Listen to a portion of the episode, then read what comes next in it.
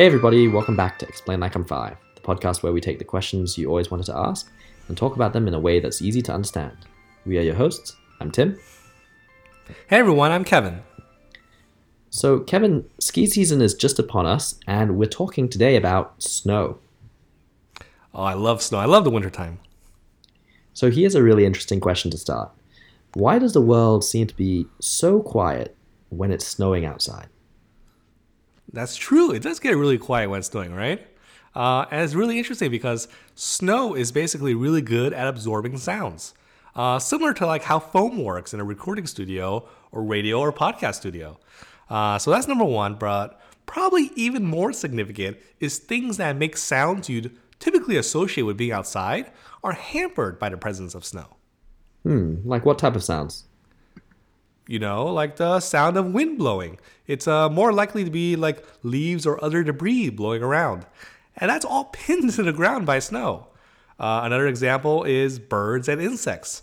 They're not going to be chirping as much because it's kind of too cold outside and don't really have any more good spots to land. Well, let's turn now to explaining snow itself and how snow is made. Snow is basically it's a, it's a form of ice which forms into individual ice crystals that grow while suspended in the atmosphere. You know, way up in the clouds we're talking about. It's, it's, it's very cold, right? And uh, water vapor begins freezing piece by piece to these tiny particles of dust or something called a, a nucleus. And once these particles kind of get too big and heavy, that's when they start falling to the ground. So if the temperature is high enough, that snow will actually will warm and melt as it falls and becomes rain. But if it's cold enough, like in wintertime, that melting doesn't happen. And uh, it's mostly these fluffy looking clouds that are made of tiny liquid water drops while high.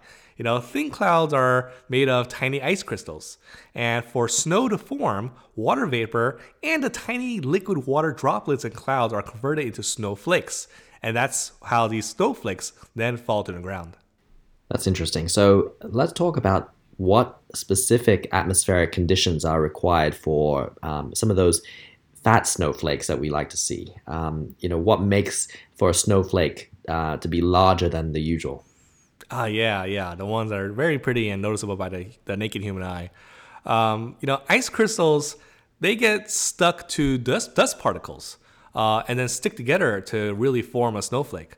And when exactly the snowflake falls depends on you know multiple factors like the size, the temperature, and even the turbulence on the way to the ground. Uh, but so for snowflakes to get big before dropping, the temperature would need to be barely freezing, probably slightly above freezing actually.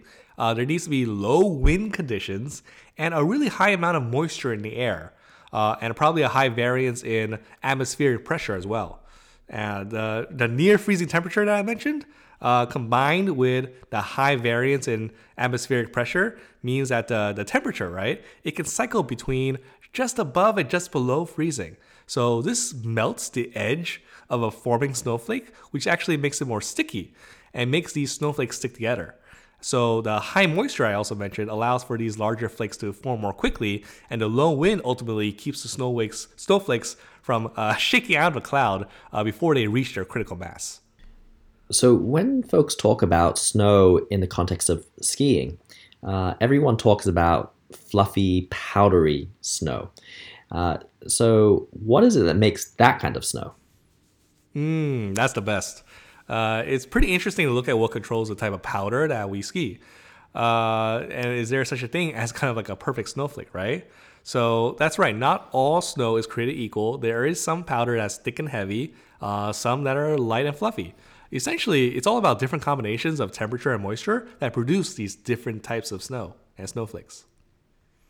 Okay, so um, what are some of these different types of snowflakes, and how how are they created differently? You know, there's actually a whole classification of snowflakes based on crystal structure. uh, it was a guy in 1885 called Wilson Alwyn Bentley who first started categorizing and revealing the wide variety uh, and diversity of snowflakes with a classifiable set of patterns. So if you want to think about it in your head, you know, imagine a diagram with kind of temperature on one axis and moisture uh, on the on the vertical axis. And there's basically different types of snowflakes that get created depending on the temperature and the moisture level. Um, so, like we said, the size and shape of snowflakes is determined by the temperature and moisture content of the air. So, to get the lightest, fluffiest powder for skiers and riders, you want temperatures between about 0 to 10 degrees Fahrenheit and a high amount of moisture in the air uh, as the right conditions. So, this produces snowflakes lo- known as large dendrites.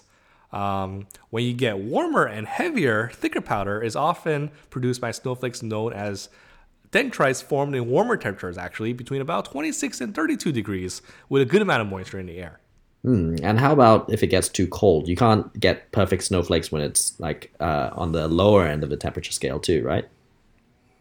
Yeah, yeah. When temperatures get very, very cold, the relatively little bit of moisture in the air tends to produce like uh, small plates or even column shaped uh, snow. You'll recognize these snowflakes in real life as tiny specks that accumulate very, very slowly. Hmm. Plates and columns, not good. Uh, too cold then. Mm-hmm. So, what is it about the snowflakes in the middle of that range that makes them so good to ski on? Yeah, so in the middle of the range uh, is the beautiful, large, stellar dendrite formed uh, with a combination of plentiful moisture and temperatures between about, like I said, 0 and 10 degrees Fahrenheit. This is the big snowflake. Uh, and uh, because these snowflakes are kind of, per, you know, the picture perfect uh, shaped with six points, they tend to stack on top of each other instead of tightly packing together. So snacked snowflakes like this ensure that the new snow is actually mostly made of air pockets. So that's again how create how uh, you create that perfect snow condition for the light fluffy powder. Well, I think we're ready for ski season now. Did you learn something new? If you did, send us an email at eli5 the podcast at gmail.com. We love hearing from you. As always, thank you to the wonderful community at r slash eli5 on Reddit, and we will see you all next week.